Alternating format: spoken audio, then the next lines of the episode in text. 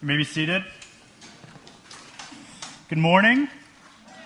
It's a beautiful day, beautiful Memorial Day weekend. Uh, my name is Andrew Campbell.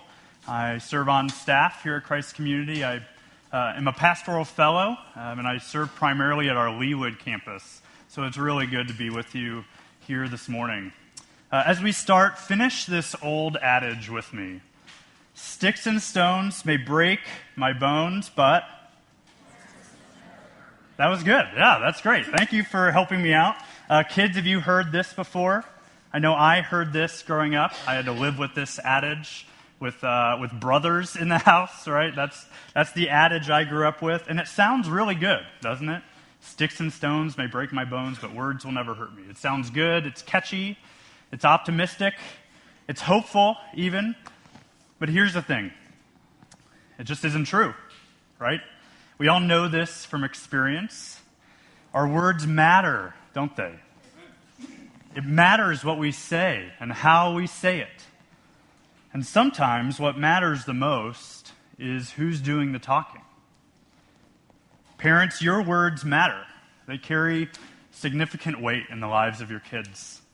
I've never felt more loved, more accepted in my life than when my dad says to me, Son, I'm so proud of you. I mean, that's the best, right? Spouses, your words matter. They can be the knife that cuts your partner to the core, but they can, they can also bring great healing and encouragement. Bosses, your words matter. Friends, your words matter to one another. Be, be careful what you say to each other. It's important what we say and who we say it to. There are consequences for good and for ill. But whose words matter the most? Who has the final say in our lives? Who has the final word? Because that's the one that matters the most. And I'd like to suggest that it's the one who spoke the universe into being by a word, who can calm a storm with his voice, who has called this community together to one another. It's, it's his word that matters the most. God has the final word. God has the final word. It's his voice that carries the most weight. And what he has to say really, really matters. And that's why most of us are here this morning, right? To hear what God has to say in his word. As we turn to our passage this morning, I think we'll see the answers to three questions about this final word, what God has said. And those questions are what is being said, why should we listen, and how do we respond? What is being said? Why should we listen? And how do we respond? But before we dive in, let's just take a minute uh, to ask that God would speak in this moment. Father, we're so grateful for your word and the chance to gather and worship uh, with beautiful song. Uh, but God, in these moments, I pray that your spirit would be at work in our hearts, soften them to receive your word. Lord, where I uh, say your words after you. I pray that there would be power and conviction and clarity and transform lives. God, I pray that your word would, would come and rest uh, on us this morning, that we'd be changed. We pray these things in Christ's name. Amen. we've seen in Hebrews that the God of the Bible is a God who speaks. This is, a, this is established really in the opening words of the book. Long ago, at many times and in many ways, God spoke to our fathers by the prophets. That's how this sermon opens. Now, there are many places we could look in Scripture to see that God is speaking, but our passage places us on a certain mountain with Moses and the Israelites, the people of God. So we'll see the answer to our first question what is being said? What is being said? What is God saying when he speaks? I'm going to warn you, it's not pretty, right? We just heard it read. God's people are assembled at Sinai to hear from God after the Exodus. Look at verses 18 through 21. They'll be up on the screen too. It says, For you have not come to what may be touched a blazing fire and darkness and gloom and a tempest and the sound of a trumpet and a voice whose words made the hearers beg that no further messages be spoken to them. for they could not endure the order that was given. If even a beast touches the mountain, it shall be stoned. Indeed, so terrifying was the sight that Moses said, I tremble with fear. Now try to picture it, right? On, on the mountain was a massive storm with ear splitting thunder, blinding lightning, and smoke that made visibility impossible and breathing a chore. It's a terrifying sight. And when Moses retold this story, he said that it was so frightening that all the people in the camp trembled. No one dared even step foot on the mountain out of fear. And then God started to speak from that mountain. First thing he said when something like this If anyone dares to step foot on this mountain, you will die. Your animals, you, all the people, if you step foot on this mountain, blood will be spilled. As if anyone was even thinking it. No way, right? And God kept speaking. But the people couldn't bear it. So they asked him to stop. Imagine that. God's people asking God to stop talking. This is what happens almost anytime anyone encounters God in the Bible. He's, he's terrifying, Uh, unapproachable, unbearable. That's the picture we get a lot of times in the Old Testament, right? Look back at those words in 1821 fire, gloom, tempest. I don't even know what tempest is, but it sounds bad, right? Darkness, dread, death. Everything about this place says, stay away. Don't come any closer. And here's the deal the author's painting a picture for us of the old covenant, that agreement between God and his people that was ratified from a distance because of the unholiness of the assembly. There's a collective unworthiness of the co- covenant assembly that cries out for God's judgment of sin. He is too other, He is too holy, and His voice will shake you to the core. Put yourself at the base of this mountain where God resides. It's dark and dreadful. You can't breathe. You dare not touch it. You can hardly bring yourself to look at it. You'd probably feel like running, but there's nowhere to go. You can't get away from it. You can't outrun the dread that such a place creates in your heart. There's terror and loneliness and distance and the guilt that sense of judgment and condemnation that you know you deserve, that I know I deserve. God sits in judgment over sin. That's what's so terrifying about this mountain. And someone has to pay for this disparity between God's holiness and the sin of humanity. But we'll get to that in a little bit. Look again at the text. There's actually good news here coming, right? Look at verse 18 right at the beginning. You have not come to this mountain. We have not arrived at this mountain. This is not the way we have to encounter God, right? There's another mountain, a better mountain. It's a very different place, though still marked by this sense of holiness and otherness. But it's more personal, more relational, more like home. Look at verses 22 through 24. It says, But, but you have come to Mount Zion, to the city of the living God, the heavenly Jerusalem, and to innumerable angels in festal gathering, and to the assembly of the firstborn who are enrolled in heaven, and to God, the judge of all, and to the spirits of the righteous made perfect, and to Jesus the mediator of a new covenant, into the sprinkled blood that speaks a better word than the blood of Abel. So, as we get to this point in the text, we can let out kind of a sigh, right? Or maybe a woohoo! This mountain sounds like a party, right? Does anybody get excited when you read this? There's, this is much better than the other mountain. We have come to this mountain. This is a place of great joy, of celebration and relationship.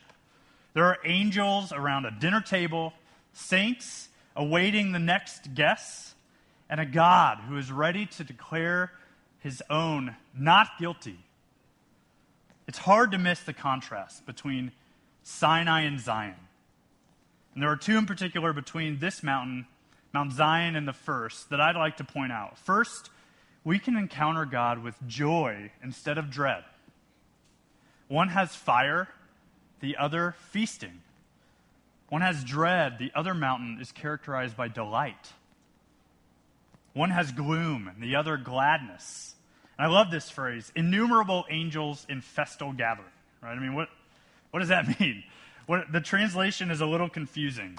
Now, the word festal gatherings was originally used in the context of a party thrown during games. Think of like an opening ceremony of the Olympics, right? Or a great tailgate. That's kind of oddly the first thing I thought of was a great tailgate. This party with games. Or kids, think of a really good birthday party. You know, there's food, there's games, there's fun, there's cake, right? There's got to be cake. Uh, friends, the Christian life is on a trajectory toward a great party, which means I think we should be good at celebration right now, right? As Christians, we're people of celebration who should laugh harder and throw better parties because the place we're headed to is a place of innumerable angels in festal gathering. That's, you should probably try to use the word festal uh, this next week. Use it in a sentence sometime. Think of that as an application point, right, for this message. Look, lose your, lose your image of heaven as a harp on a cloud and replace it with a feast filled with laughter and joy. If that doesn't fill you with hope to endure in this race, like we've been talking about in this book, and fuel your Christian witness as you, te- as you speak with others, I don't, I don't know what will. This picture of heaven is a feast where there's celebration. Second, our, our approach to God is characterized by relationship instead of distance. Relationship instead of distance. In fact, the language of Zion paints a picture of home, the primary place where relationships are designed to flourish in the home. See, there's no permanent dwelling at the base of Sinai. You can't live at the base of that mountain. There's death. And praise God that it's not, that Sinai isn't the final destination. Zion is called the, pla- the dwelling place of the living God. It's a city where we will not merely be permitted into the presence of God, we are welcomed as sons and daughters. We can approach this holy God as his children. And you may be thinking, so what is it that makes these mountains such vastly different places? I mean, the God of these mountains is the same God. We don't, I don't want to say that these are two different gods. It's, it's Sinai and Zion, right? He's holy. He's awesome. He's even called judge at the second mountain. What, you know, why is one marked with dread and the other one by joy and relationship? What makes the difference? And the answer is typical kind of Sunday school stuff, right? Jesus makes all the difference. Jesus makes all the difference. We have come to Jesus and his blood, which speaks a better word. God has the final word, and Sinai isn't the end of the story. It isn't the end of God's self revelation. And that's what the Bible is all about, right? God's revealing of himself in his word and our response to it. Jesus himself is the final word. Remember the opening words of Hebrews, you know, that long ago and in many ways God spoke to the fathers. But in these last days, he has spoken to us by his Son. Jesus is the fullest revelation of God, it's the fullest picture of God's character. He is the final word. And this text says that we've come to the sprinkled blood that speaks a better word than the blood of Abel. Now, what what does that mean, right? This blood that speaks. The author compares Jesus' blood to the blood of this guy named Abel. Now, the, this, this is an, an obscure story from the Old Testament, and he builds his argument around it. What's he getting at? Well, here's this, the quick story of Cain and Abel. Abel had a brother named Cain, and Cain was intensely jealous of his brother, Abel. Intense, like, I want to kill you, intense, right? And that's what Cain did. He killed his brother Abel out of jealousy. First murder in Scripture. God saw this, of course, and asked Cain, Where is your brother Abel? That's where we get the infamous phrase, Am I my brother's keeper? Cain's response, I have no idea. I have no idea where Abel is. But of course, God knew what Cain did and said, Your brother's blood is crying out to me. It's crying out for justice, for you to be judged, for you to be condemned for what you did. Abel's blood is crying out, speaks a word of guilt and judgment. The blood of Abel accuses. And here's the bad news the blood is on our hands, too. All of us have a brother who died because of us, and his blood cries out from the ground. We saw this earlier in Hebrews. Jesus, the God of the universe, is called our brother. And our brother's blood was shed because of us, because of my jealousy, my pride, my selfishness, my sin, and your sin. Put Jesus on the cross. The blood of Jesus should speak a word of accusation, but it speaks a better word. The blood of Jesus speaks a word of acceptance instead of rejection. Though it should send me away, it welcomes me in. Jesus' blood welcomes us to where we could never go on our own. It says, Come, join the feast, become a son or a daughter, live in his presence, find your home in the joy of being in the presence of God. And it speaks a word of forgiveness instead of judgment. The blood that should condemn me sets me free. The blood that should announce my end proclaims my beginning. The blood that should lead to my death leads to life. That's the beautiful message of the gospel, friends. That blood changes everything. It turns a mountain of terror into a mountain of joy. Transforms the way to God from a place of dread to a place of delight. Jesus took upon himself the judgment that we deserved. That's how we can come to this mountain. God has the final word, and it's a beautiful message of grace and peace in the Son in his Son Jesus Christ. So it should be clear, right? We want this second mountain. We want to come to this place. We want the blood of Jesus and the word it speaks. But sometimes we miss that message, don't we? Sometimes we struggle to hear this word, but we need to listen. Why should we listen to God's voice? That's the second point that the author raises. And he goes there in verses 25 to 27. And it's actually in the form of a warning, the final warning of this book. Look at verse 25. It says, See that you do not refuse him who is speaking. For if they did not escape, they being God's people in the wilderness, if they did not escape when they refused him who warned them on earth, much less will we escape if we reject him who warns from heaven. Many times, and in many ways, God has spoken. In the past, Hebrews 1, the Israelites heard his voice and rejected him. They refused to listen, and they paid a dear price. Throughout the sermon, the authors warned us over and over and over don't refuse God's voice. He's warned us of drifting away from the faith, of throwing in the towel and calling it quits. But the stakes have never been higher here.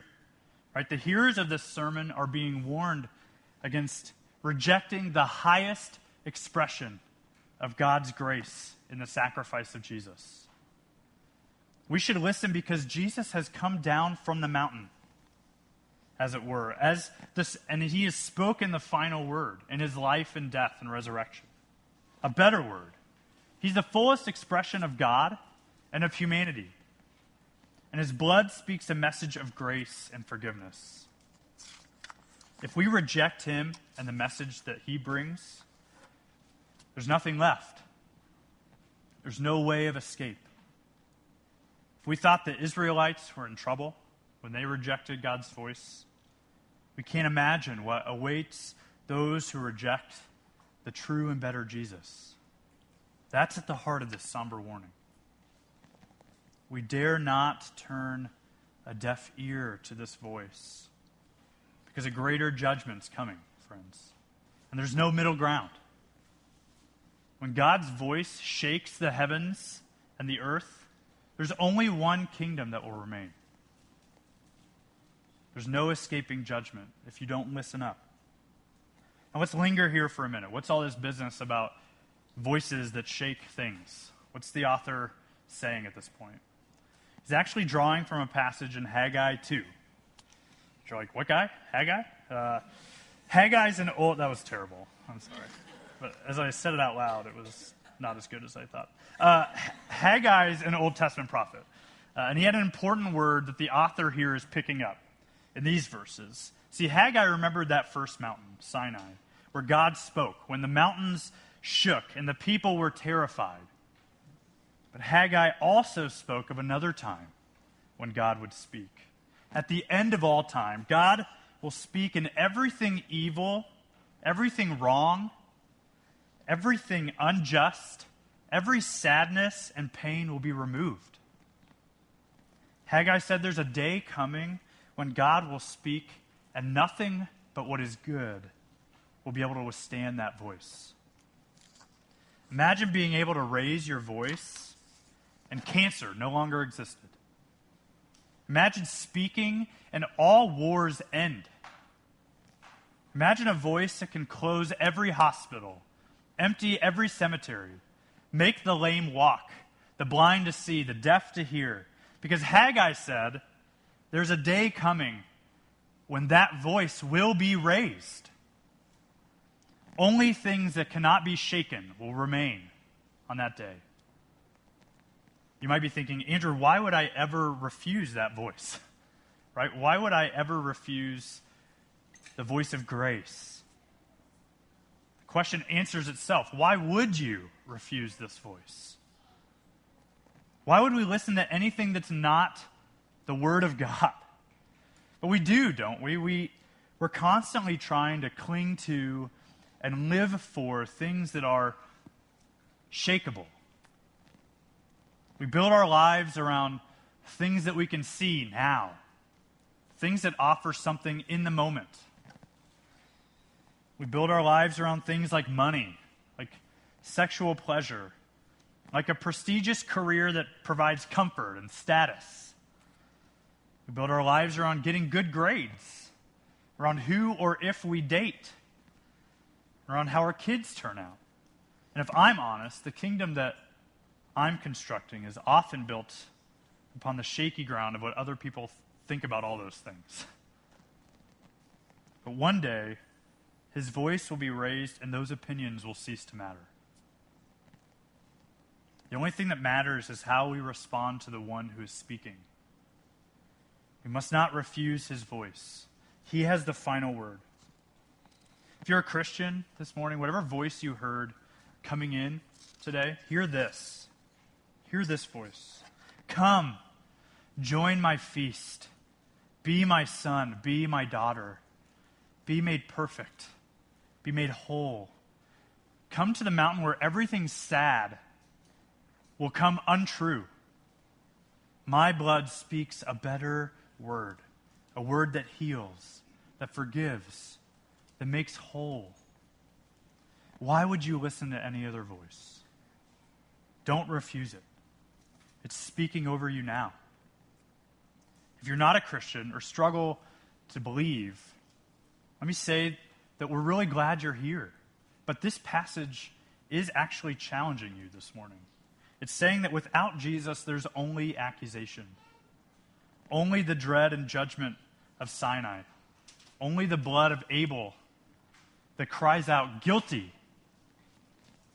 The voice of unending grace is absent from your life, that voice that will, that will speak everything bad out of existence, you'll never hear that voice. Whether you hear it or not, that voice is speaking to you now. Don't refuse it. God has the final word, and we must listen. But what does that really look like, right? In everyday life, what does it look like to listen to the voice of God? How do we respond? And that's where the author goes in our final verses, verses 28 and 29. Look at the text. It says, Therefore, let us be grateful for receiving a kingdom that cannot be shaken. And thus, let us offer to God acceptable worship with reverence and awe, for our God is a consuming fire. In a word, the call, the response is a call to worship. It's an exhortation to respond in worship. There are two expressions of that worship in view here. First, we're called to worship with gratitude. We should be a thankful people for all the reasons that we've seen already in this passage. And honestly, my first, uh, the first thing I thought of was uh, this cafe right down the street, Cafe Gratitude. Um, that's where Beth and I actually met uh, Gabe for the first time. It's a really great place, right? Great food, sweet vibe, friendly service. If you haven't been, uh, consider this a shameful, uh, unsolicited plug for Cafe Gratitude, right? And it's, it's really unlike any, anywhere that I've been. Uh, they have a number of really impressive business practices. And the one, the one that I love is the question of the day. They have this question of the day that the servers ask you before the meal. And here's what I found on their website about this practice. They say, This is our invitation for you to acknowledge something that is great about your life. You may choose to answer the question or not. Sometimes your server will invite you to answer amongst yourselves. And if you want to share with him or her, they're going to listen. Both are fine with us. Remember, you're in a place called Cafe Gratitude, and we couldn't help but ask. I love that last line. They couldn't help but ask. Of course, they want to provide great food, right? That's what they're in the business to do. Uh, but they also see their miss- mission as helping people take time out of their day to acknowledge the good things in their life, the, the things that they should be grateful for. And on the whole, we have much to be grateful for, right? Many of us in this room experience abundance that most in the world cannot fathom. We have people, relationships, resources, comforts in our life that should result in deep gratitude. Sometimes it can be hard to see through the challenges, though, right? I don't want to minimize the tough things that we have in our lives. Some of us are on a tough stretch of this race that we've been called to endure through. The people in this book were in a similar place. But the call to gratitude isn't anchored in the things that can fall away when it all starts to shake, when judgment comes. It says, Let us be grateful. Why? Because we have received a kingdom that cannot be shaken. Real gratitude can only come from something that I cannot lose because my sense of thankfulness can never change. That's the author's point. And if you're in Christ this morning, if you're a follower of Jesus, your invitation to the second mountain will not be revoked you will join that heavenly gathering. God will welcome you as a firstborn son or daughter. God will make you perfect. The blood of Jesus will forever declare you right, innocent, whole. Christians, therefore, should be known for their thankfulness because that which we are most thankful for can never be lost. It's unshakable. And that gratitude is offered as worship. Second, we're called to worship with reverence. Worship with reverence. Sometimes reverence requires a trip past that first mountain. Don't forget what we've encountered at Sinai. If we're not careful, our worship can amount to nothing more than just mere emotion and feel goods. Now, there's no place for dread, no place for terror, or condemnation because the cross of Christ has changed the game, right? He mediates a better covenant. He makes a better agreement between us and God possible. He's guaranteed it by his blood. But there's still a place for healthy fear before God. Reverence is fear rightly understood. It's, it's the dread, the terror of Sinai that has been transformed by the blood of Jesus and produces gospel awe. Friends, our God is an awesome God. He alone is holy.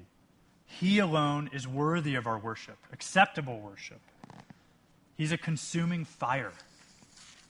And we won't get a full view of God unless we tread on this holy ground, this road to reverence. The path from Sinai to Zion has been sprinkled by the blood of Christ. And that blood makes reverent worship possible. And if you really think about it, reverence assumes obedience, doesn't it? We're kidding ourselves if we say that we have a healthy fear of God while the patterns of our life say otherwise. We can't fear God and continually disregard His word. Acceptable worship must include obedience to the God who speaks. We'll talk more about that next week how our everyday life and the issues that we face take place on holy ground. How our lives, our whole lives, are to be offered, to be placed on the altar, and devoted to God as worship. That's truly how we worship with reverence. You and I were made for the mountain that Hebrews talks about.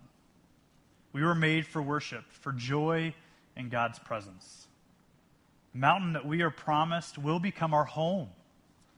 God has the final word, and He's spoken decisively in Jesus.